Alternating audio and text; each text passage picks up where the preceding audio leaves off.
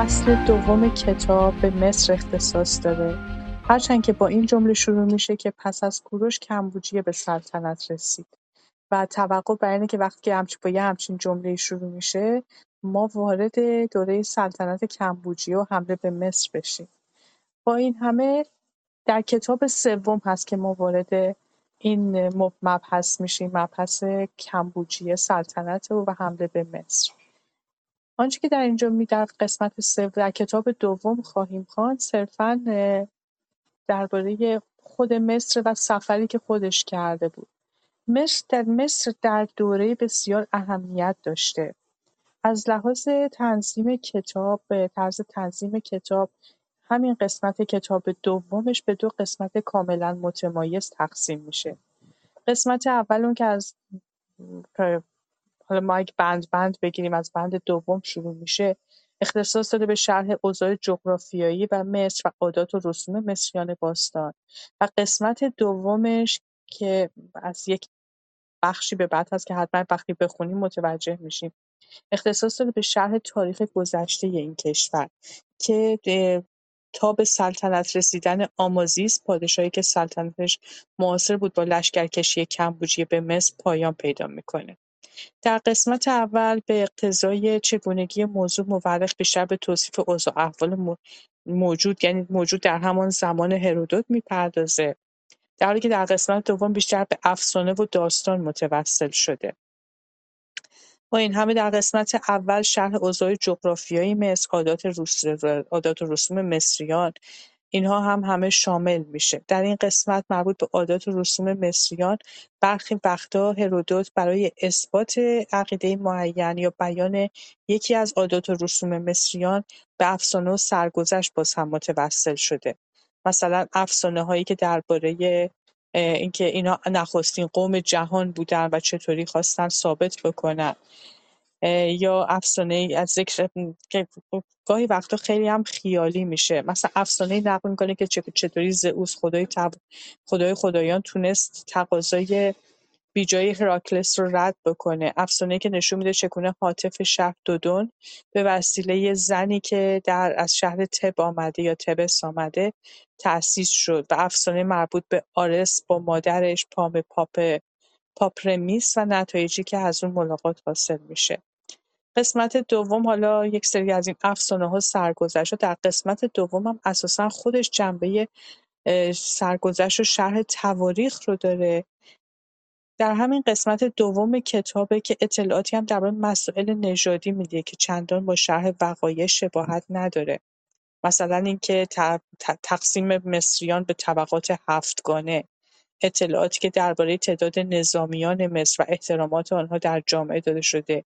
این گونه اطلاعات رو در حقیقت میشه با مسائل مردم شناسی مصریان باستان مربوط دونست. ولی در این میان در قسمت دوم از کتاب دوم نقش شده که مطالبی رو میگه که چندان یه مقدار خارج از موضوع حساب میشه. مصر هم به قدمتش و هم تاریخ باستانشناسیش تمام حوادثی که در اتفاق افتاده بسیار هم بسیار جذابه هم بسیار با افسانه و اینها درآمیخته هست. تشخیص و تمیز اینها از همدیگه کار بسیار مشکلیه. هرچی یک ملتی قدمتش بیشتر باشه مسلما این گونه داستان‌ها و افسانه‌ها هم باهاش در درآمیخته شده. باستانشناسان چیزهای بسیاری کشف کردن. می‌دونیم که امروزه اهرام مصر فقط همون اهرام ثلاثه نیست.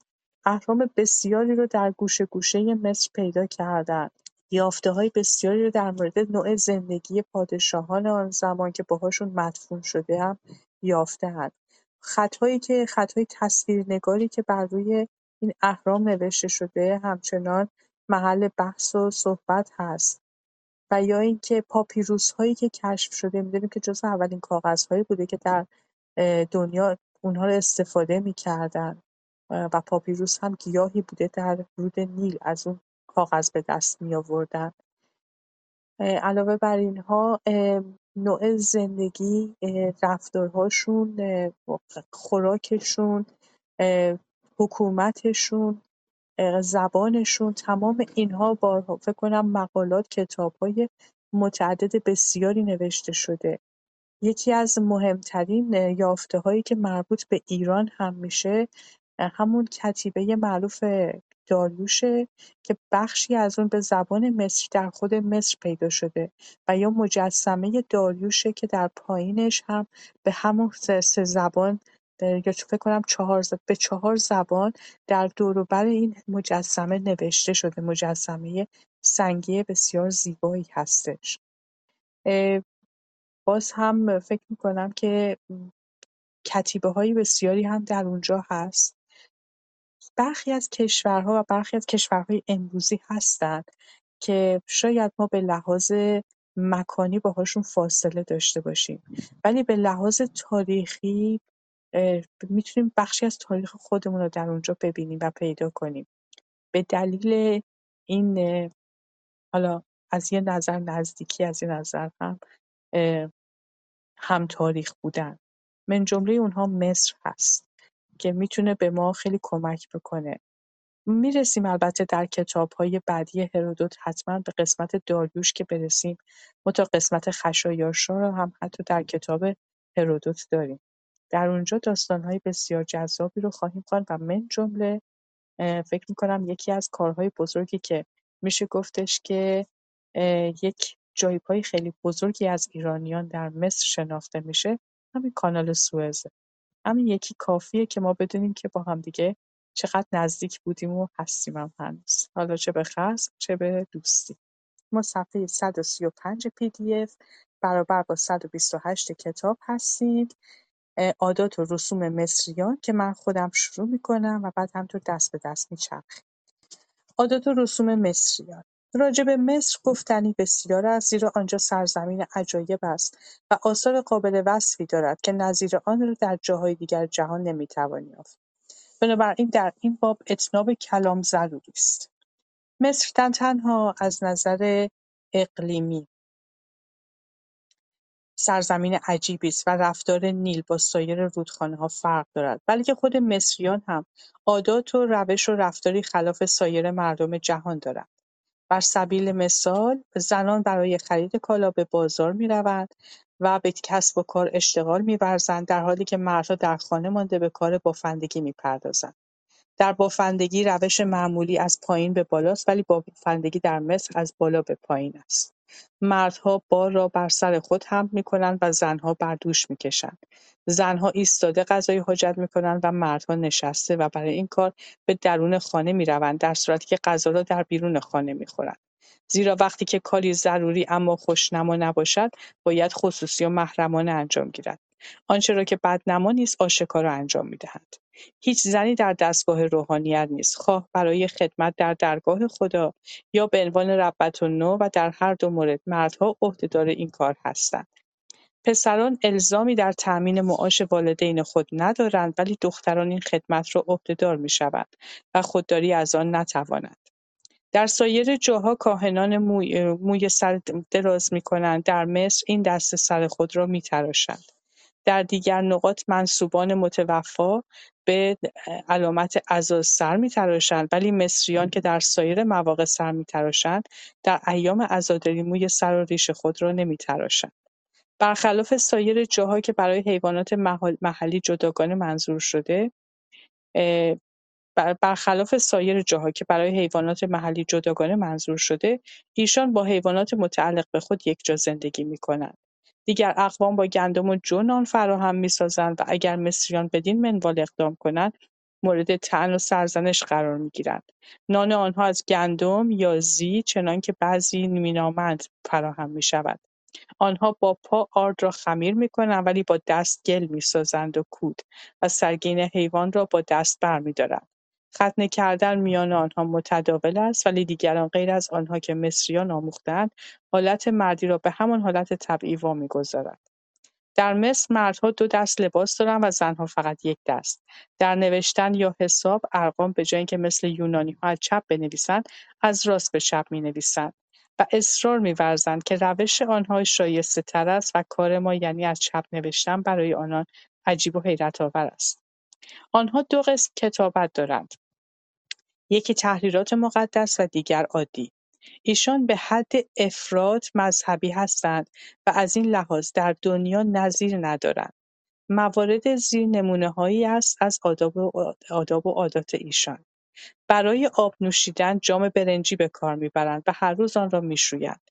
همگی بدون تفاوت لباس کتانی پاک و تازه شسته میپوشند و به منظور نظافت ختنه می‌کنند از آن جهت که پاکیزگی را بر راحتی ترجیح می‌دهند. روحانیون موی تمام بدن خود را میتراشند تا از تولید کثافت و حشرات اجتناب شود. وقتی که به امور دینی می‌پردازند فقط لباس کتانی بر تن دارند. سرپایی آنها از اوراق پاپیروس تهیه می‌شود. هر روز دو بار و هر شب نیز دو دفعه با آب سرد بدن خود را میشویند و با آداب دیگر را هم معمول می‌دانند. زندگی آنها روی هم رفته قرین رنج و سختی نیست زیرا از مزیت‌هایی برخوردارند و از هر گونه مخارج عادی آسوده هستند. نان خود را از گندم مقدس تهیه می‌کنند و روزانه گوشت گاو و قاز به حد وفور در دسترس دارند. شراب ایشان نیز فراهم است شراب ایشان نیز فراهم است. از دست زدن به ماهی امتناع می‌ورزند و ابدا به باقلا نگاه نمی‌کنند چه آن را ناپاک می‌شمارند. در واقع هیچ‌وقت در مصر باقلا کاشته نشده و اگر به‌طور خودرو بروید آن را خام یا پخته نمی‌خورند. معابد آنها خدمه فراوان دارد. هر وقت روحانی بزرگ وفات کند پسرش جانشین پدر می‌شود. تا اینجا یه کاری که خیلی مردم شناسانه بود و خیلی هم جالب بود. ما همچنان صفحه س... ما صفحه 129 هستیم الان آپیس. آقای دکتر در خدمت شما هستیم و شنونده. صحبتی هم باشه شنونده. گاو نر را متعلق به رب النوع اپافوس یا آپیس می‌دانند و به طریق زیر آن را مورد آزمایش قرار می‌دهند. کاهن حیوان را می‌آزماید و اگر حتی یک خال سیاه در تن حیوان مشاهده کند آن را ناپاک می‌شمارد و با مراقبت تمام به انجام این کار می‌پردازد. ابتدا حیوان را ایستاده امتحان کرده سپس او را بر پشت می‌خواباند و بعد زبان حیوان را بیرون می‌آورد تا معلوم شود طبق مقررات پاک است یا نه. این گونه شرطها را بعدا شرح خواهم داد. سپس دم حیوان را امتحان می‌کنند تا ثابت شود چنان که باید و شاید رشد طبیعی دارد یا نه. هرگاه حیوان از همه این ها موفق بیرون آید گاهی دو شاخ او را با الیاف پاپیروس میبندند. سرانجام گاو را برای قربانی می‌برند و هر کس گاوی را که به این ترتیب آزمایش نشده باشد قربانی کند جزای مرگ دارد. حیوان را که به شیوه فوق انتخاب و علامت گذاری شده است به محراب خاصی می‌برند و آتش برمیافروزند. آنگاه شراب میافشانند و خدا را به نام برمیخوانند و حیوان را قربانی کرده سرش را از بدن جدا می‌سازند و لاشه را پوست کنده کله را با لعنت و نفرین دور میاندازند و اگر بازرگانان یونانی در بازار باشند به آنها میفروشند وگرنه در رودخانه میاندازند.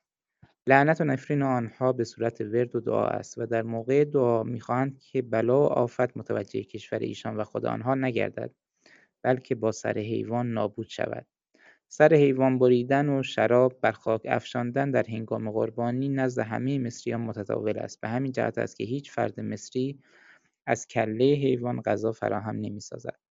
طرز شکم دریدن و کباب کردن این حیوان مختلف است و من آن را نوعی و من آن نوعی را که در مورد نیایش نیایش گرامیترین ربط نوع در فستیوال بزرگ به کار می‌برند شرح می‌دهم. وقتی که شکم حیوان را دریدن نخست به دعا پرداخته سپس تمام شکمبه را بیرون میآورند. روده و چربی را در درون شکمبه نهاده آنگاه رانها و گردن و یال و کفل را بریده دور میاندازند. سپس لاشه را با قرص نان و عسل و کشمش و انجیر و کندر و اجناس خوشبوی دیگر انباشته و بر لاشه روغن پاشیده آن را کباب می‌کنند. همیشه قبل از قربانی روزه می‌گیرند و در حینی که آتش ور است به سینه خود می‌زنند. هنگامی که این قسمت از مراسم برگزار شد به صرف آن غذا می‌پردازند. همه مصریان گاو نر قربانی می‌کنند. منوط به اینکه امتحان تطهیر حیوان معمول شده باشد و ولی قربان قربانی کردن گاو ماده ممنوع است. زیرا این حیوان در درگاه اپیسیس آیسیس یا ایسیس مقدس است. مجسمه ایسیس چهره زنی است که شاخ گاو ماده بر سر دارد و این همان کاری است که یونانی ها در پیشگاه ایو انجام می‌دهند. از میان تمام حیوانات مصریان گاو ماده را ارج نهند و چون آداب ما برخلاف عادات آنهاست برخلاف آنهاست به همین دلیل است که مرد یا زن مصری هیچ فرد یونانی را نمیبوسد یا کارد فرد یونانی را به کار نمی‌برد یا از سیخ و دیگ یونانی استفاده نمی کند و یا گوشت گاو نر را که بداند تمیز بوده اما کارد یونانی در بریدن آن به کار رفته است نمی‌خورد. آنها برای نابود کردن لاشه گاوهای نر و ماده روش خاصی دارند. گاو ماده را در رودخانه میاندازند ولی گاو نر را در بیرون شهر میسوزانند و یک یا دو شاخ حیوان را به عنوان گذاری بر زمین نصب می‌کنند و به مرور زمان وقتی لاشه حیوان فاسد شد قایق از جزیرهای به نام پروسیپیتیس پیتس میآید تا استخوانها را جمعآوری کند. جزیره مزبور در دلتا واقع شده است و نه شوئنی محیط آن است. در آنجا چندین شهر هست. در شهری که قایق از آنجا میآید و آتریپیخیس نام دارد معبد عدهای به نام آفرودیتا هست. از اتریبیخیس مردم به سایر شهرها می‌روند تا استخوانها را از زیر خاک درآورده بعد همه را یکجا دفن کنند. حیوانات اهلی دیگر که به مرگ طبیعی بمیرند به همین روش معمول راجع به گاو نر دفن می‌شوند. زیرا حکم, حکم قانون است و هیچ حیوانی را نمی‌کشند. مصریانی که معبد خاص معبدی خاص زئوس تبسی دارند یا در ولایت تبس به سر می‌برند هیچگاه گوسفند ذبح نمی‌کنند بلکه بز می‌کشند.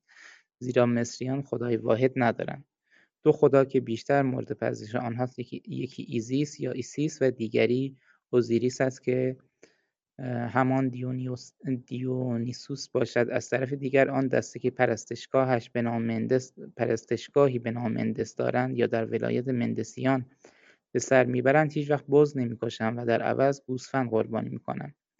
سکنه تبس و آنها که از ایشان پیروی می‌کنند دلیل اجتناب خود را از آن کار با روایتی منصوب به هراکلس ارتباط داده. می‌گویند هراکلس بسیار آرزومند بود که چهره زئوس را ببیند و خدا مایل به اجابت آن آرزو نبود. هراکلس سماجت ورزید. برای رفع این محظور زئوس ناگزیر تدبیری اندیشید بدین منوال که قوچی را پوسکنده سرش را جدا ساخت. آنگاه این سر را در جلوی صورت خود نگاه داشت و بدان هیئت خود را به هراکلس نشان داد. به همین مناسبت مصریها زئوس را با شاخ قوچ متجسم می‌سازند. این رسم و عادتها را آمونیها نیز که مهاجران مصری و اتیوپی هستند اقتباس کردند زبان این قوم شبیه زبان مصریها و هاست و به نظر من همین نیز وجه تسمیه آمونی هاست چرا که آمون نام مصری زئوس است و همین خود شاهدی است که چرا سکنه تبس نمی نمی‌کشند و آن را حیوان مقدسی میشمارند. ممنونم. صفحه 132 قسمتی هم که درباره حالا خواهش کنم تا خداوندان مصری برامون بخونید یه چند سطر بیشتر نیست. بله با وجود این در جشن سالانه زئوس این رسم قاعده را شکسته قربانی می کنند اما فقط یک عدد ایشان این حیوان را پاره پاره کرده پوستش را کنده آن را بر مجسمه زئوس می‌کشند. به همان منوالی که خود زئوس کرده بود مجسمه او را مقابل هراکلس قرار می‌دهند. سپس همگی در این مراسم شرکت جسته بر سینه خود می‌زنند تو گویی که در مرگ اوچ ماتم دارند. سپس لاشه را به خاک میسپارند. ممنون. فقط اون قسمتی که درباره گاو بود و خیلی مقدس بود من یاد اون قسمت از تاریخ بلعمی انداخت که بحث قربانی کردن گاو بود در زمان حضرت موسی در مصر که خیلی هم بهانه دنبالش. اتفاقا دقیقا من هم یاد همین افتادم و فکر کردم که خوندن این حتی ما به فهم برخی از داستانهایی که درباره قوم یهود هست کمک می‌کنه.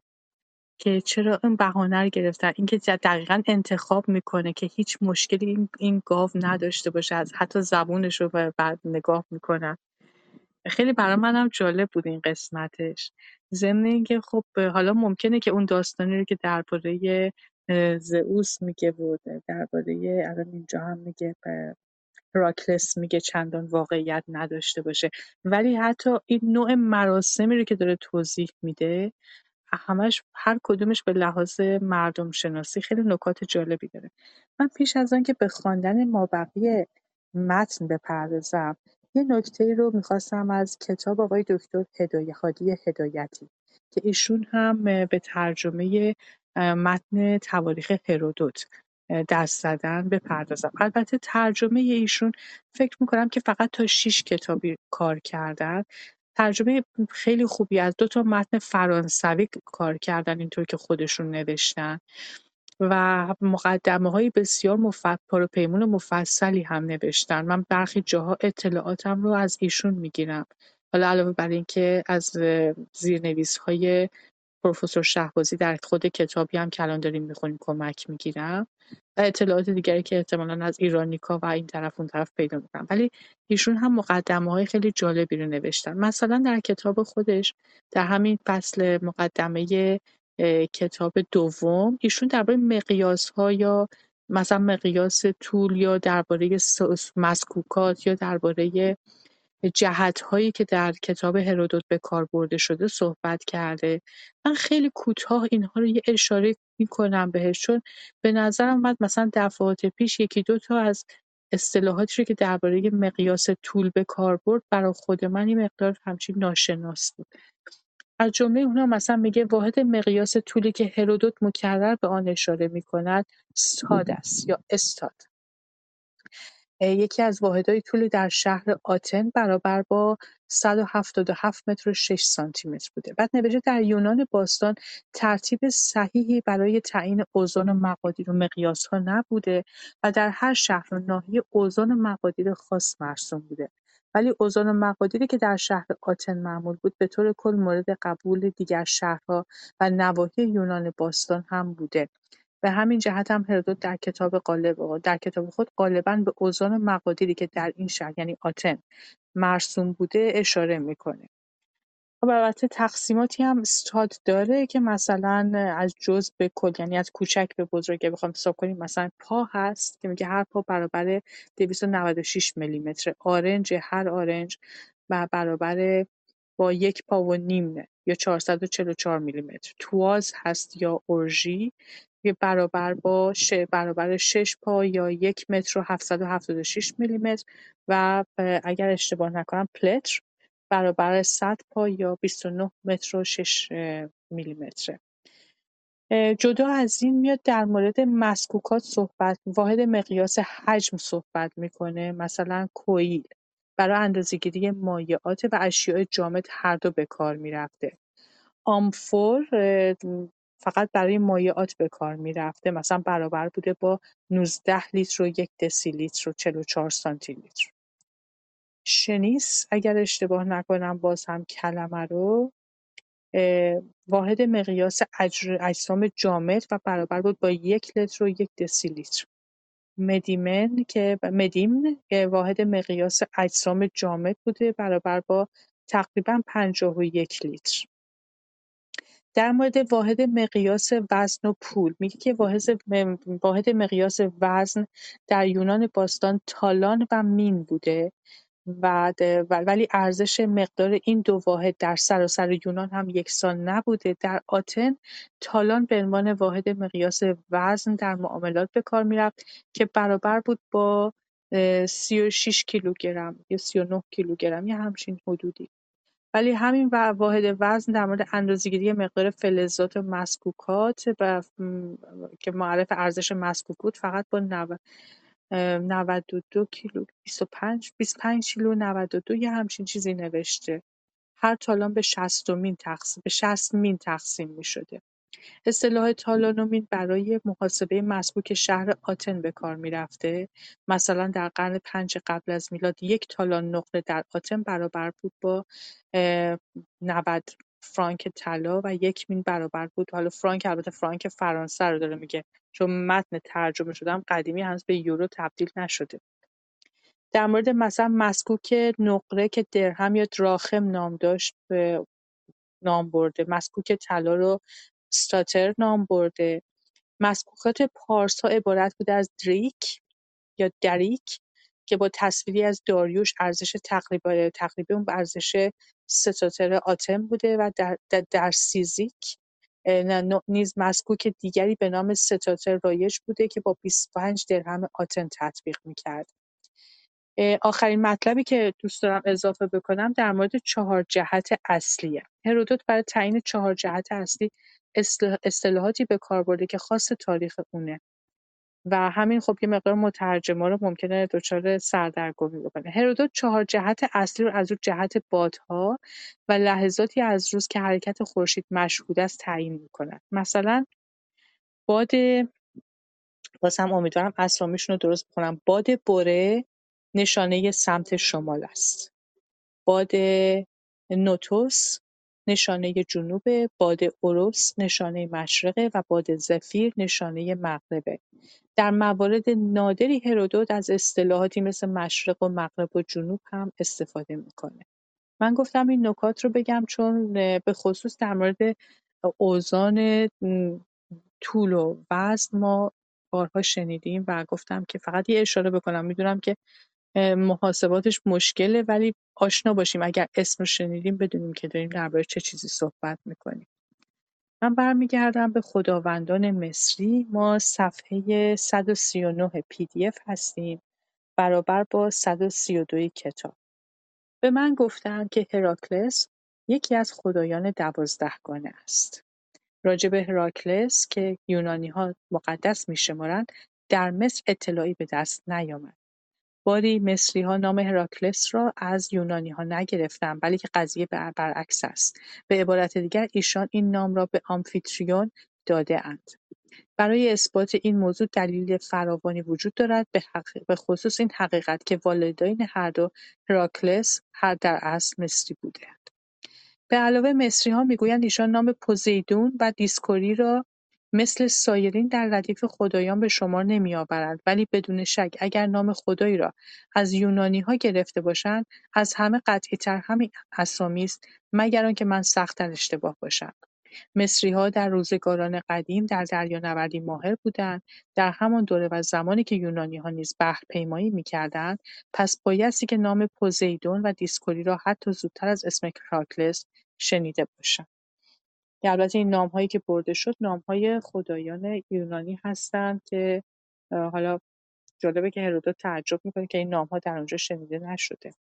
هراکلس مصری‌ها از زمان بسیار قدیم خدایی به نام هراکلس داشتند و می‌گویند هفده هزار سال پیش از پادشاهی آمازیس عدهای خدایان هشتگانه به دوازده افزایش یافته و از میان آن دوازده یکی هم هراکلس بوده. برای رسیدن به مطلوب خویش که کسب اطلاعات بیشتر و کاملتری در این باره بود سفری به شهر سور نزدیک بیروت حالیه در فنیقیه داشتم. زیرا شنیده بودم در آنجا به نام هراکلس معبدی هست که بسیار هم مقدس به شمار می‌رود. من آن معبد را زیارت کردم و معلوم شد هدایای تقدیمی در به آنجا بسیار متعدد و گرانبهاست. و از جمله آنها که اهمیتی به سزا داشت دو ستون یکی از طلای ناب و دیگر زمردین بود که در تاریکی شب می‌درخشید. در حین گفت و شنود با کاهنان قدمت آن معبد را پرسیدم از جواب آنها معلوم شد که با نظریه ها موافقت ندارند زیرا که اظهار داشتند تاریخ معبد مزبور با پیدایش آن شهر یکی می‌باشد و تا آن وقت 2300 سال از, از آغاز تأسیس شهر سور میگذشت در آنجا معبد دیگری به نام هراکلس تئوسی مشاهده کردم و به تاسیوس نیز رفتم؟ در آنجا هم معبدی خاص هراکلس بود. حتی این معبد نیز پنج نل زودتر از نه پنج نسل معذرت می‌خوام. پنج نسل زودتر از پرستشگاه هراکلس فرزند آمفیتریون که بر یونانی ها ظاهر شده بود قدمت داشت. نتیجه این تحقیقات روشن می‌سازد که رسم پرستش هراکلس بسیار قدیمی است و گمان می‌کنم عاقلانه‌ترین روش رفتار آن دسته از هاست که دو قسم آیین و پرستش نسبت به این خدایان دارند یا دو معبد که در یک معبد او را به صورت آسمانی و ربانی و دیگری به عنوان نیمه خدا یا قهرمان می‌پرستند. یونانی‌ها داستان‌های مختلفی در این باره دارند که پایه‌ای ندارد و یکی از بی‌ربط‌ترین قصه‌های ایشان چگونگی ورود هراکلس به مصر است. به این شهر که مصریان با شکوه و آداب تمام و با دست گلی بر سر او را به درگاه زئوس بردند. او از ابتدای مراسم در محراب با نهایت افتادگی و تسلیم رفتار کرد. سپس نیروی خود را به کار انداخته همه آنها را تار کرد. به نظر من همین داستان ایشان نشان می‌دهد که یونانی‌ها راجع به خصایص اخلاقی و عادات مصریان به کلی بی‌اطلاع هستند. چه مصریان طبق آیین خویش حتی از کشتن حیوانات به عنوان قربانی امتناع می‌ورزند مگر گوسفند و گاو نر و گوساله مشروط بر اینکه از جهت پاک و پاکیزگی مورد آزمایش قرار گرفته باشد در این صورت آیا می‌توان باور داشت که ایشان افراد بشری را قربانی کنند به علاوه اگر هراکلس چنین چنانکه ایشان می‌گویند فقط جنبه انسانی داشته و یک دست بوده چگونه توانسته است دهها هزار نفر را به قتل برساند؟ به هر حال رجای واثق دارم که خدا و قهرمانان بنده را از اظهار این قبیل مطالب معذور دارند و مورد عفو قرار دهند. پرستش دیونیسوس. گفته بودم که بعضی از مصریها، مندسی‌ها بز نر یا ماده قربانی نمی‌کنند. دلیل آن بچه تشابهی است بین بز و هیئتی که به پان نسبت داده‌اند و می‌گویند که پان یکی از خدایان هشتگانه که پیش از افزایش تعداد آنها به دوازده تا وجود داشته و نقاشان و پیکرتراشان او را مثل یونانی‌ها با چهره و دست و پای بز مجسم می‌سازند نه از این جهت که او را واقعا بدان هیئت میپندارند بلکه باور ندارند که با خدایان دیگر متفاوت باشد. ولی در هر حال او را به این صورت نشان می‌دهند دلیل نسبت دادن این هیئت به پان چیست؟ گمان می‌کنم. بهتر آن است که من در این باره سکوت اختیار کنم. مندسیان تمام بزها را مقدس میشمارند بخصوص بزهای نر را و نگهبان آنها نیز منزلتی خاص دارد وقتی بز نری میمیرد تمام اهالی عزادار می‌شوند. نام مصری پان و نر مندس است و در ولایت مزبور روزی بزی زنی را در ملعام شاخ زد که پیشامدی بسیار حیرتانگیز جلوه نمود. ایشان خوک را نجس می‌شمارند و هرگاه کسی تصادفا به خوکی دست بزند فورا با لباس و وسایل خود را در آب می‌اندازد تا غسل تطهیر کند و خوکبانها با آنکه از تبار مصری هستند هرگز در معبدها قدم نمی‌گذارند و هیچوقت میان آنها و افراد دیگر جامعه پیوند زناشویی انجام نمیپذیرند. خوکداران با دختران طبقه خود ازدواج کرده و فقط از میان خود زن می‌گیرند. تنها خدایی که مصریان در درگاه او خوک قربانی می‌کنند دیونیسوس و ماه است و به نظر آن دو در یک زمان هنگام ماه تمام یعنی بدر خوک می‌کشند و گوشتش را می‌خورند. برای بیان دلیل این کار که چرا فقط در فستیوال ماه خوک قربانی می‌کنند بین ایشان ای رایج است که از آن اطلاع دارم ولی شایسته ذکر نیست.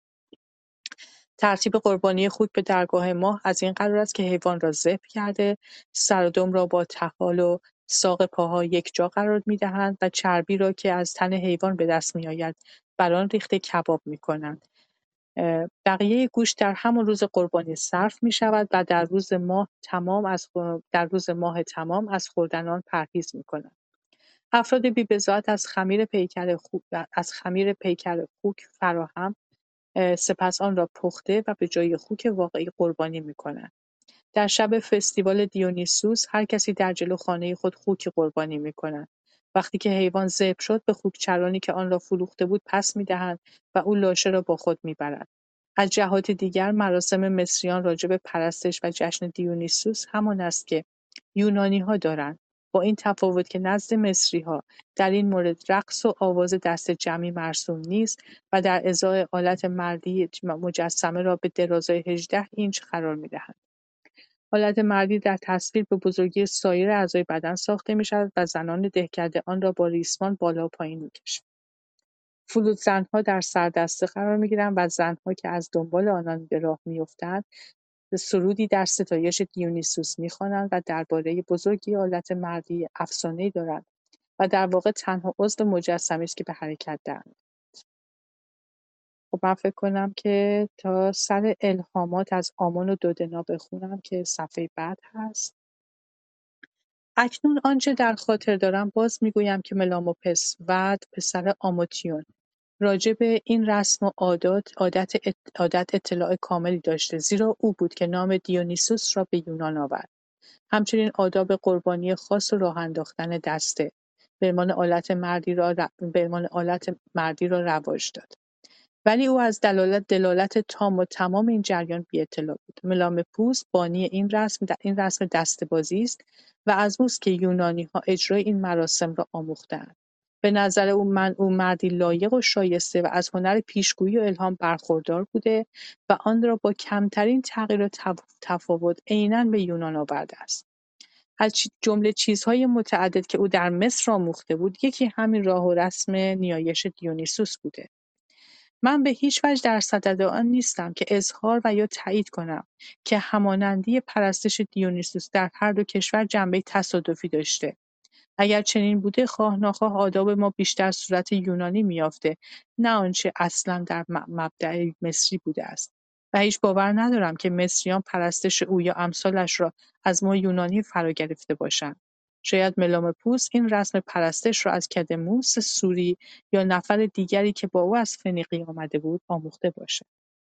نام تمام خدایان از مصر به یونان رسیده و طبق تحقیقاتم روشن شده است که همه آنها در اصل و ریشه خاصی دارند و به نظر من به احتمال قوی همه همه مصری است چرا که از اصل نام از ازل نام تمام خدایان مذکور در مصر شناخته شده بود مگر چنانکه اشاره کردم پوزیدون و دیسکوری و نیز هرا هستیا آرتمیس و بخشایندگان و نرئیدها که خود مصریان نیز مراتب را تصدیق دارند و راجع به خدایانی که ایشان از آنها بی اطلاع بودند چنین نماید که آن را از ها سکنه بومی یونانیان آموخته باشند مگر پوزیدون که نامش را از لیبی اید و همواره با این نام آشنا و به پرستشان مشغول بودند. در آیین مصریان نامی از قهرمانان نیمه خدایان نیست. خب فکر می‌کنم نمی‌دونم توضیحی نداره تمام اینها درباره مراسم و مناسکیه که به دست میارم باز هم برای خود من خیلی جالب درباره خوک گفته بود و اینکه ممنوعیت خوک و خوکبانان چطوری از جامعه دورند اصلا مجزا هستند و دیگر ها خیلی برای خود من جالب بود این نکته به هر حال. خواهش می‌کنم. من فقط دو تا احتمال به نظرم رسید. یکی رو که خودتون فرمودید.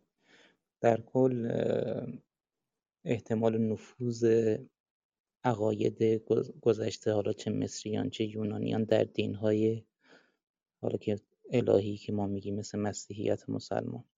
به خصوص اون قسمتی که گفتن درباره خدا اینجوری دو وجه در واقع برای خدا در نظر می‌گیرن. یکی حالت ربانی یکی نیمه خدایی و قهرمان.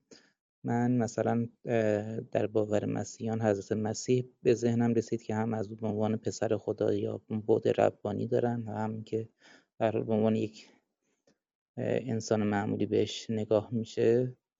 گفتم شاید مطمئن نیستم شاید این اثر همون در واقع دید یونانی باشه و بحث خوک و نجس بودنش هم خب شما در خودتون مطرح کردید که در اسلام حالا نجس هست حالا خوردنش البته یا حرام هست و این در اون بحث مصری ها وجود داشته.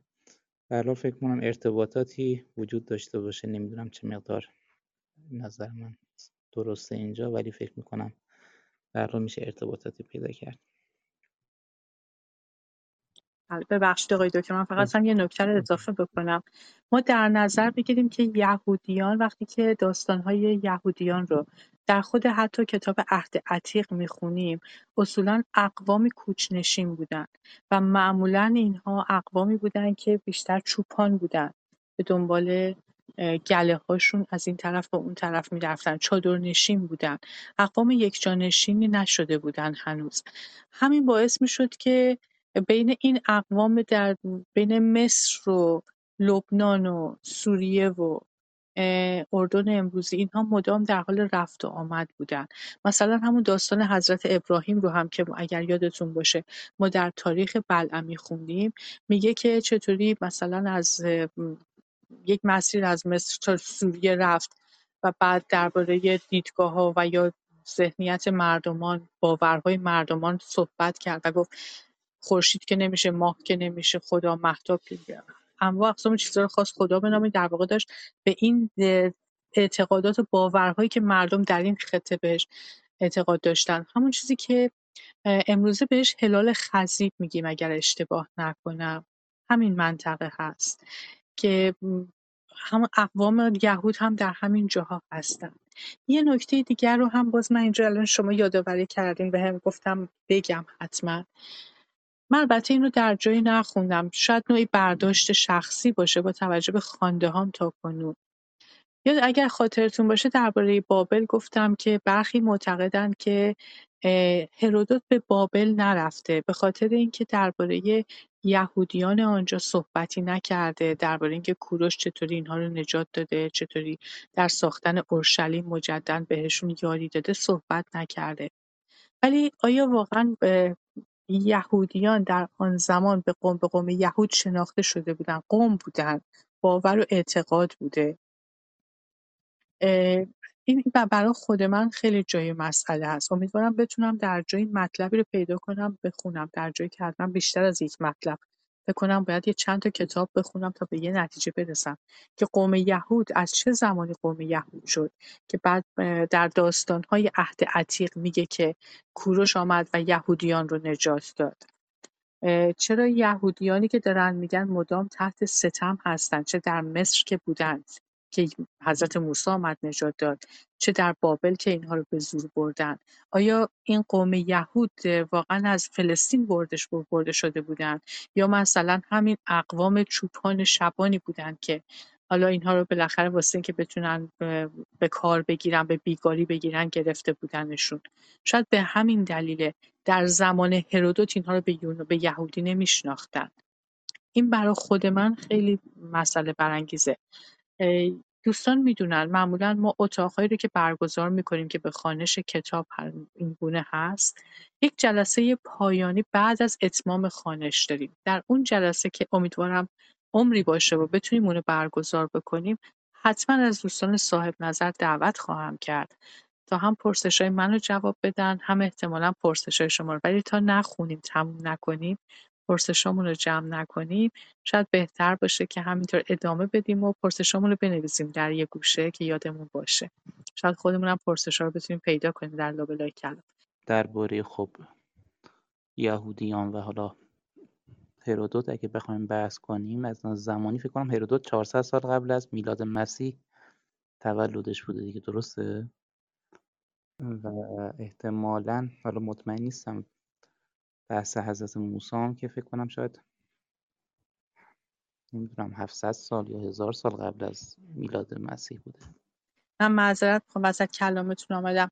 بحث بر سر اینه که داره درباره دوران کوروش میگه. حالا به در دوران کوروش هم خود هرودوت نبوده بلکه داره از روایاتی که شنیده داره میگه. ولی حتی در میان این روایاتی هم که میشنوه ما هیچ اشاره به اقوام گوناگونی اشاره می‌کنه. مثلا به سکاها ما اولین بار در تواریخ هرودوت برمیخوریم. یا مثلا در مورد اقوام یونانی قشنگ به وضوح داره صحبت کنه و نام می‌بره. اقوام یونانی رو که در اونجا بودن تحت فشار بودن و آزار مثلا به خاطر حمل حملات کوروش دچار یعنی سراسیمه شده بودن که چه کار بکنن. ولی در مورد قوم یهود صحبتی نمی‌کنه. من برام این نکته جالبه این نکته البته فقط من نگفتم. در نوشته های اغلب کسانی که در حوزه هرودوت کار کردن گفته شده. به همین دلیل هم هست که بر سفرش رو به بابل یه جور زیر سوال بردن. سفرش رو مثلا به مصر نبردن چون مصر رو خیلی دقیق داره میگه. یا به جاهای دیگه برخی جاها رو خیلی دقیق میگه. ولی بابل رو یه جور سرسری ازش میگذره. یا خیلی سریع گذشته یا خیلی دقیق ننوشته. یا اینکه قوم یهود در زمان در اون منطقه بابل در زمانی که هرودوت بوده شاید اینطوری مطرح نبوده. میگم واسه من خیلی زیر سواله. من معذرت می‌خوام که وسط کلامتون پریدم. الهامات از آمون و دودنا. این آداب و سایر مطالبی را که بعدا به شرح آنها خواهم پرد ها از مصریان یاد گرفتند. اما رسم یونانیها درباره پیکر سازی از هرمس داستان دیگری است. این رسم را آتنی‌ها از ها فرا گرفتند و از راه آتن به دیگر نقاط یونان رسیده است. زیرا در همان زمانی که آتنی‌ها ملیت هلنی را اختیار می‌کردند ها نیز به ایشان پیوستند و بدین منوال جزو نخستین کسانی بودند که یونانی شده بودند. هر کس رازهای کبیری را یا رازهای کبیری را بداند در مییابد که اهالی ساموتراس آن را از ها یاد گرفتند و آنها قبل از اینکه به آتیکا یا یونان مرکزی وارد شوند نشین و عامل نمایش دهنده آنها شعائر دینی برای ها بودند و اولین جماعتی هستند که مجسمه هرمس را با آلت مردی برخواسته ساختند و خودشان هم آن را از ها آموخته بودند و آن را به صورت آین مذهبی درآورده و از جمله آداب دینی جزیره ساموتراس قرار دادند. بنابر آنچه راجع به دودنا شنیدم از های بسیار قدیم ها در درگاه این خدا قربانی می‌کردند و رسم نیایش معمول داشتند بدون آنکه از لحاظ نام و عنوان و وجه تمایز و تفاوتی در میان باشد زیرا که هنوز از زیرا فکر کنم مایکتون باز. زیرا که هنوز از آن گونه امور سر در نیاورده بودند و خدا را به لغت یونانی توی بانی تقدیر می‌دانستند. بانی تقدیر می‌دانستند. و خدایانی را که نظم و نظام امور جهان در ید اختیار آنها بوده مقدس میپنداشتند. مدتها بعد از آن تاریخ اسامی خدایان از راه مصر به یونان رسید و ها آنها را یاد گرفتند. از این رو به مرور زمان کسانی نزد پیشگوی دودنا که قدیمیترین و در آن زمان یگانه حاطف یونان بود رفته راجع به قبول و اختیار اسامی که از خارج به یونان می‌رسیده استفسار کردند پاسخ آمد که بکار بستن آنها جایز است. از آن پس پراسگاهان نام خدایان را در مراسم قربانی به کار بردند و از ایشان به سایر نقاط یونان رسید. اما فقط در های اخیر بود که ها به اصل و ریشه و نام خدایان گوناگون آشنایی یافتند و معلوم هم نیست همگی آن خدایان را همیشه داشتند یا نه زیرا که شعرای ما در وصف خدایان اشعاری سروده و به هر کدام نام و عنوان و هستی و قدرت جداگانه نسبت دادند اما هومر و هیسیود اگه اشتباه نکرده باشم به عقیده من اینان شاعرایی هستند که بیش از 400 سال قدمت ندارند لذا منظور من شاعرانی است که قبل از آنها میزیستند. این نظر من است ولی راجع به قسمت ثانوی اطلاعاتم را از خاد... ولی راجع به قسمت ثانوی اطلاعاتم را از خادمان معبد دودنا یا دودن کسب کردم راجع به پیشگویی های دودنا در یونان و آمون در لیبی مصری ها روایت زیل را نقل می کنند طبق قول حاطفان معبد زئوس شهر تبس دو تن از زنانی که خدمت آن معبد را انجام می‌دادند به وسیله ها ربوده شدند که یکی را در لیبی و دیگری را در یونان فروختند. این دو زن پایگزار ها و الهامات غیبی در دو کشور لیبی و یونان شدند. من در تبس از کاهنان پرسیدم به چه دلیل در, در آن باره اطمینان قطعی دارند.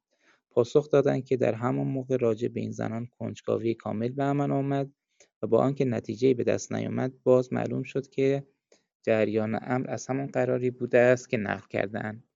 در دودنا حاطفان روایت متفاوتی در این باره دارند. ایشان می‌گویند دو کبوتر سیاه از شهر تپس در مصر پرواز درآمده یکی در دودنا فرود آمد و دیگری در لیبی. اولی بر درخت بلوطی لانه ساخت و به لهجه انسانی به سخن پرداخته گفت معبد زئوس باید در همانجا ساخته شود. آنها که این صدا را شنیدند آن را ندای آسمانی پنداشته فوری اطاعت کردند و به همین منوال کبوتری که به لیبی پرواز کرده بود پایگزار پیشگویی آمون شد که حاطف زئوس نیز به شمار می آمده است.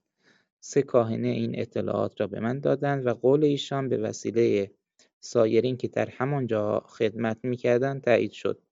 ولی به عقیده من اگر راست باشد که ها آن زنان را از معبد رو بوده یکی را در لیبی و دیگری را در یونان فروخته باشند آن زن که به یونان سابقا سرزمین پلاسک که سابقا سرزمین ها نامیده می‌شد آورده شده بود در حالی که مانند کنیزان خدمت می‌کرد میبایستی به زبان معبود خیش که در, وسط در وطن اصلی خود در تبس فرا گرفته بود تکلم کرده باشد. و سپس وقتی زبان یونانی آموخت آین پیشگویی را در آنجا پیریزی کرده باشد و بایستی که نام آن مرد فنیقی را که خواهرش را نیز دزدیده و فروخته بود ذکر کرده باشد. داستانی را که سکنه دودنا راجع به کبوتر می‌گویند ناشی از این جریان بوده است که زنان مزبور بیگانه بودند و زبان آنها به نظر مردم شبیه زمزمه پرندگان بود و بعدا این کبوتران به زبان انسانی تکلم کردند زیرا که به تدریج آن زنان زبان, زبان بومی را فرا گرفتند و حرفشان قابل فهم شده بود و این لااقل راه حلی است که در این باره به نظر می‌رسد که چگونه کبوتر به زبان آدمی صحبت کرد و اینکه کبوتران سیاه بودند بدان معنی است که زنان از مصر آمده بودند و آشکار است که حاطفان دودنا و تبس با هم بیشباهت نیستند. های دیگر نیز از مصر به ما رسیده است. مصریان بودند که بنیانگذار جلسات تشریفاتی و ها و آداب و شعائر همگانی بودند و آنها را به ها آموختند و این حقیقت را از قدمت و کهنگی این قبیل آیین و آداب در سرزمین مصر می‌توان استنباط کرد و در مقام, در مقام قیاس پیداست که بعدا در یونان متداول شده است. مصریان اجتماعات مذهبی را نه فقط یک بار در سال بلکه در موارد متعدد برپا می‌دارند. مراسمی که افراد بس بیشتری بدان مناسبت جمع می‌شوند جشن آرتیمیس در بوباستیس یا بوباسته است که پس از کنگره بوزیریس شهری در وسط دلتا در درجه دوم اهمیت قرار دارد. در آنجا معبد بزرگی به نام ایزیس هست که معادل مصری دیمیس دمیتر می باشد و مجلسی به نام و افتخار او تشکیل می‌یابد. اجتماعات به نام آتنا در سائیس و خورشید در هلیوپولیس و لتو در پوتو و آرس در پاپریمیس در درجه دوم قرار دارند. جریان آن در بوباست به شرح زیر است. بیشتر به نظر من میاد حالت یک مردم شناسی داره مثلا مثل فریزر که هم کتاب معروف شاخ زرین رو نوشت که رفت دقیقا در میان بومیان و برای ما از بومیان گفت از زندگیشون گفت.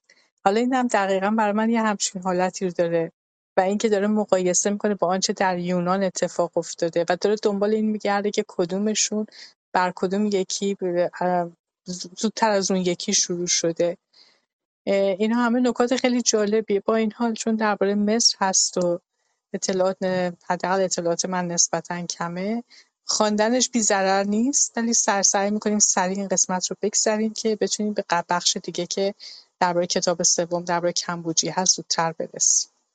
جشن آرتمیس. اهالی زن و مرد با هم در قایقها می نشینند در هر قایق عده زیادی هستند در بین راه زنان با صدای تق و قاشقک شادی می‌کنند و بعضی از مردها فلوت مینوازند و بقیه زنان و مردان آواز می‌خوانند و دست می‌زنند و از کنار هر شهری که عبور می‌کنند قایق را به ساحل نزدیک ساخته زنها به شهری که ذکر کردم. رفتار و بقیه, بقیه نیز زنان محل را مورد ریشخند و ناسزا قرار می‌دهند و میرقصند و در حالت ایستاده دامن خود را بالا می‌زنند. وقتی که به بوباست می‌رسند با آداب تمام مراسم قربانی را انجام داده و در آن هنگام بیش از هر موقع دیگر سال شراب می نوشند و عدهای که در آنجا جمع می شوند طبق اظهار بومی ها غیر, غیر از اطفال 700 هزار نفر غیر از اطفال 700 هزار نفر زن و مرد هستند. راجع به فستیوال ایزیس در پوزیریس نیز شرحی ذکر کردند.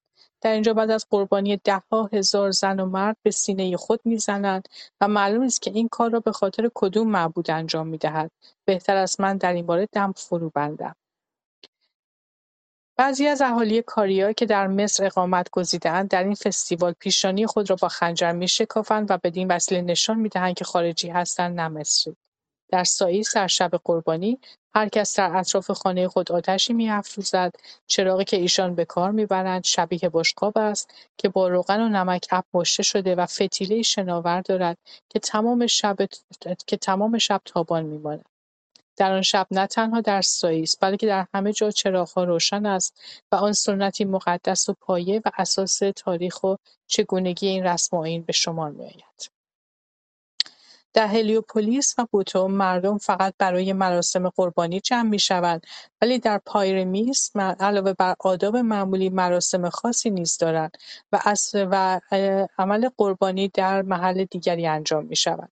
در غروب آفتاب فقط عدهای معدودی از کاهنان به نیایش تصویر خدایان مشغول می‌شوند اکثر آنها که چوبی در دست دارند در درگاه معبد فرا ایستند در مقابل آنها دسته دیگری از مردها بیش از هزار نفر با چوب دستی و نیز افرادی که نظر نیازی دارند که می‌خواهند حاجتشان برآورده شود روز قبل از مراسم تصویر خدا را در چهارچوبه مطلا از پرستشگاه به معبد دیگر می‌برند.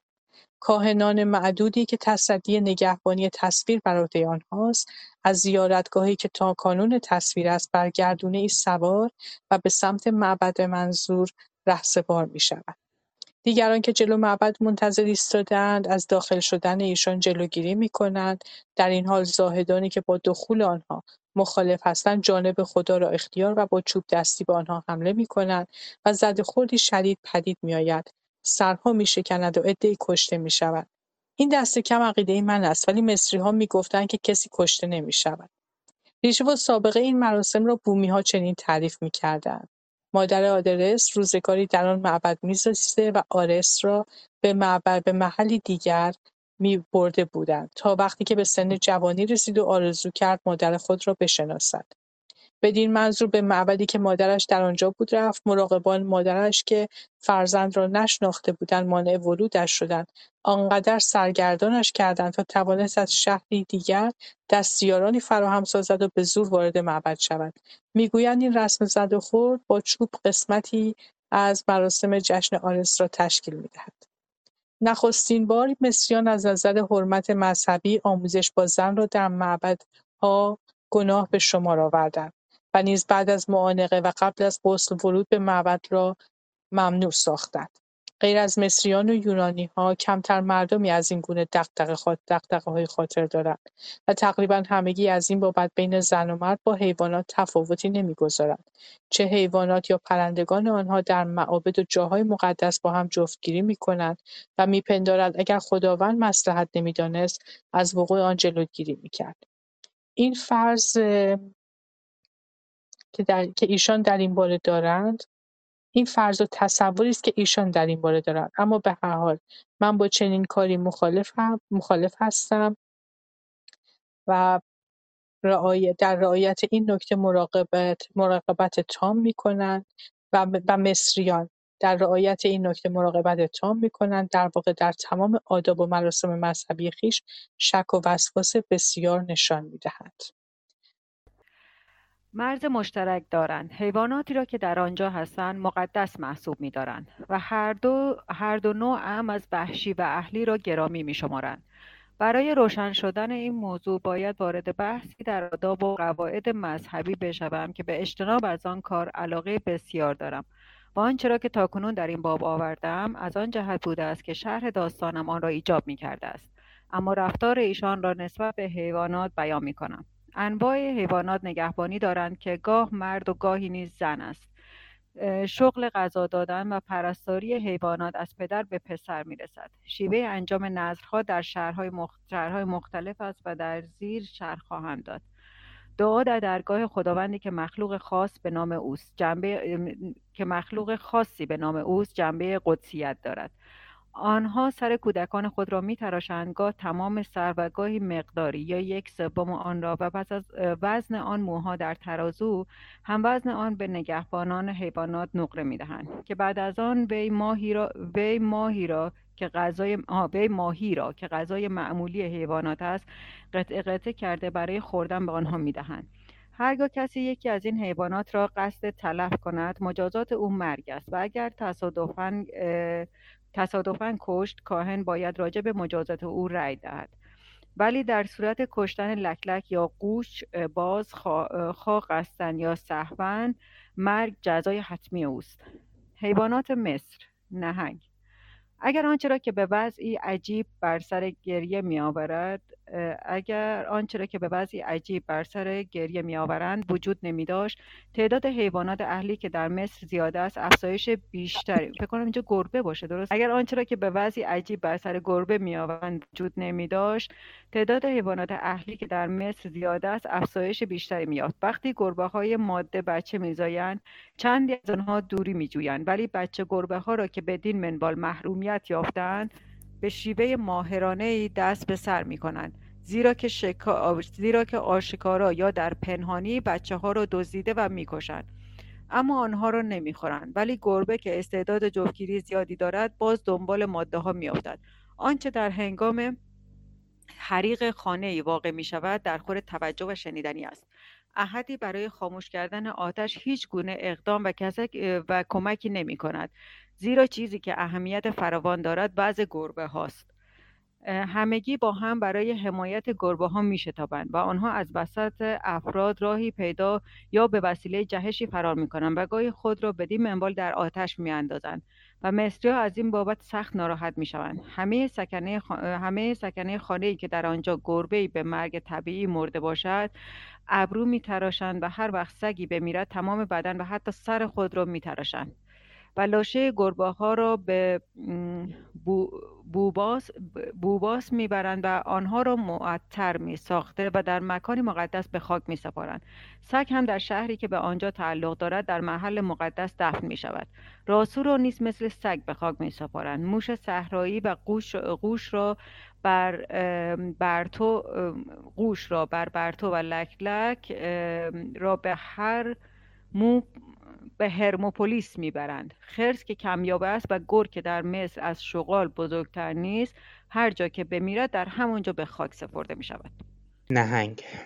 شرح زیر راجع به تمساه یا نهنگ هاست. آنها در چهار ماه زمستان غذا نمی‌خورند. چهار پا دارند و زو حیاتین هستند. بر خاک دراز می‌کشند و تخم می‌گذارند و بیشتر روز را در همانجا باقی میمانند. تمام شب را در درون رودخانه به سر می‌برند. زیرا آب گرمتر از هوای خشک بیرون و شبنم است. فرق بین یک کروکودیل بزرگ با نوزادش از همه حیوانات دیگر چشمگیرتر است. زیرا که تخم کروکودیل کمابیش به اندازه تخم غاز است و نوزادش نسبتا کوچک است. ولی رفته رفته تا 23 پا یا بیشتر رشد می کند. چشمش مثل چشم خوک اما دندانهایش تیز و متناسب با بزرگی بدن اوست و تنها حیوانی است که زبان ندارد و فک پایینش هم بی حرکت است. هنگام خوردن هنگام خوردن فک بالایی را بر پایینی فرود می آورد. چنگال قوی و پوست پوشیده از فلس دارد و پشت این حیوان سخت و نشکن است. این حیوان در زیر آب کور است اما در خشکی چشمان تیزی دارد و یکی از جهاتی که باعث می شود زیاد در آب نماند این است که زالوها در دهانش جمع می شوند. سایر حیوانات از کروکودیل دوری می جویند و همچنین تمام پرندگان مگر یلوه یا مرغ مصری که با کروکودیل میانه خوبی دارد و نسبت به او خدمتی نیز انجام می دهد. زیرا وقتی کروکودیل به خشکی میآید دهان خود را کاملا باز می کند. این کار را غالبا رو به مغرب انجام می دهد. مرغ مزبور به داخل دهان او پریده زالوها را می‌خورد و کروکودیل از این کار لذت می‌برد و هرگز مرغک را آزار نمیرساند. بعضی از مصریان کروکودیل را مقدس میشمارند ولی سایرین چنین عقیدهای ندارند بلکه این حیوان را دشمن میپندارند. در تبس و دریاچه موریس بیشتر از سایر جاها او را مقدس می‌دانند. در این نقاط کروکودیل خاصی را نگهداری و رام کرده به گوش او گوشواره شیشه یا طلایی میآویزند و نیز دستبند به دستهای او می‌کنند و به حیوان غذاهای مخصوص و هدایای خاصی می‌دهند و در واقع تا موقعی که زنده است از هر گونه محبت و نوازش برخوردار می شود و پس از فوت لاشش را معطر ساخته و در جای مقدسی به خاک می سپارند. از طرف دیگر در حوالی الفاتنین کروکودیل به هیچ وجه مقدس محسوب نمی شود بلکه گوشتش را می خورند. به زبان مصری این حیوان را شمپازه مینامند یا شمپازه مینامند اسم کروکودیل یا بزمجه یا مارمولک را ایونی ها به این حیوان دادند و آنها را شبیه مارمولکی میپندارند که غالبا بر دیوارهای سنگی ایشان دیده می شود. از انواع متعدد سید کروکودیل آن را که به نظر من بسیار جالب تر است ذکر می کنم. قلابی را با قطعه بزرگی از گوشت خوک وار در وسط رودخانه میاندازند و صیاد در ساحل میایستد و خوکی زنده را می‌زند. کروکودیل با شنیدن جیغ و داد حیوان به طرف او میشتابد و به قلاب برخورده آن را میبلد. سپس او را از آب بیرون می‌کشند. اولین کار صیاد بعد از شکار این است که چشمهای حیوان را با گل میپوشاند. سپس آن را به کناری برده بدون زحمت می‌کشد. جالبه. برای من این اتفاقا داشتم هی میگشتم دنبال اینکه چرا کروکودیل و نهنگ رو یکی آورده. اصلا کروکودیل با نهنگ متفاوته. اون چیزی که داره در مورد حالا تمساه سوسمار هر چی که کروکودیل هر چی که هست ولی این نهنگ نیست. برای این فکر کنم اینجا یا نویسن یا از ترجمه انگلیسی همچین اشتباهی رخ داده یا نوی... مترجمی همچین کار کرده. اینو یه ذره برام جای تعجب بودش. نهنگ گفته میشه ولی منظور تمساح هست. این رو نمی‌دونستم. حالا یه ذره برام قابل قبول‌تر شد. شاید منتظر بودم که فردوسی فتوا بده منم قبول کنم. در خیلی متشکرم ممنونم. سیمرغ. اسب آبی را در ناحیه پاپرمیس مقدس می‌شمارند ولی در سایر جاها حال بدین منوال است. این حیوان چهارپا و مثل گاو نر شکافته، پوزه پهن و یال و دم و دندانهای برجسته دارد و صدای او شبیه شیهه اسب است و به اندازه گاو نر بزرگ و پوستش به قدری ضخیم و سفت است که وقتی خشک می‌شود می‌توان از آن به جای میله نیزه استفاده کرد. گربه آبی نیز در نیل هست. این حیوان ماهی که لیپدتوس نامیده می‌شود و مارماهی که همگی به مناسبت رودخانه نیل مقدس محسوب می‌شوند و همچنین مرغی که قازروباه نام دارد. مرغ مقدس دیگر سیمرغ است. خودم این حیوان را ندیدم ولی شکلش در تصاویر به نظرم رسیده و بسیار کمیاب است و به طوری که هلیوپولیس می‌گوید هر ۵۰۰ سال یک بار هنگام فوت مرغ همجنس و نژاد خود به مصر میآید. هر هر ۵۰۰ سال یک بار هنگام فوت مرغ همجنس و نژاد خود به مصر میآید. از روی آنچه در تصاویر دیدم پر و بالش قسمتی زرین و مقداری سرخ و از لحاظ شکل و اندازه درست مانند عقاب است. درباره عنقا یا سیمرغ ای نقل می‌کردند که او جسم مادرش را در میان توده مر مکی از عربستان می‌آورد و لاشه را در معبد خورشید دفن می‌کند می‌آورد و دفن می‌کند. برای انجام آن منظور این مرغ مر را به شکل مرغی هرچه بزرگتر در می‌آورد و چون به حمل کردن آن اطمینان یافت درونش را خالی کرده بدن مادرش را در داخل آن جا می‌دهد و روی سوراخ را با مر می‌پوشاند. این قطعه به وزن اصلی در میآید و سرانجام به وسیله مرغ تا معبد خورشید در هلیوپولیس برده می‌شود. این تعریفی است که شنیدهام. در نزدیکی تبس انواع مار هست که می‌گویند در درگاه زئوس مقدس, زئوس مقدس محسوب می‌شوند. این مارها ریز و بیازار هستند و دو شاخ دارند و پس از مردن در معبد زئوس دفن می‌شوند. در عربستان یعنی سوریه و فلسطین قدیم مقابل شهر بوتو محلی است که من برای تحقیق درباره مارهای پرنده به آنجا رفتم. استخوان‌های حیوان در آنجا به حد وفور به صورت انبوهی روی هم انباشته شده بود. بعضی‌ها بزرگ بعضی کوچک و بعضی دیگر خیلی ریز است و به مقدار زیاد. در محلی که این استخوان‌ها بود تنگه باریک کوهستانی است که به جلگه نیل منتهی می‌شود. هنگامی که مارهای بالدار از صحرای عربستان به سمت مصر پرواز می‌کنند، لک‌لک‌ها با آنها در بین راه برخورد کرده مانع می‌شوند که به طرف گردنه بروند، سپس آنها را هلاک می‌کنند. عرب‌ها می‌گویند به واسطه این فایده و خدمت است که لک‌لک‌ها در مصر قدر و احترام فراوان دارند و مصریان نیز موضوع را تایید می‌کنند. لک‌لک‌های مزبور تماما سیاه رنگ هستند، ساق پای آنها مثل دو پای دورنا است و منقار خمیده جالب توجهی دارند و به اندازه آبجلیک آبی هست. این تعریف مختصری بود از شکل و ریخت لک‌لک سیاه یعنی از همان نوعی که به مارها حمله ور می‌شود.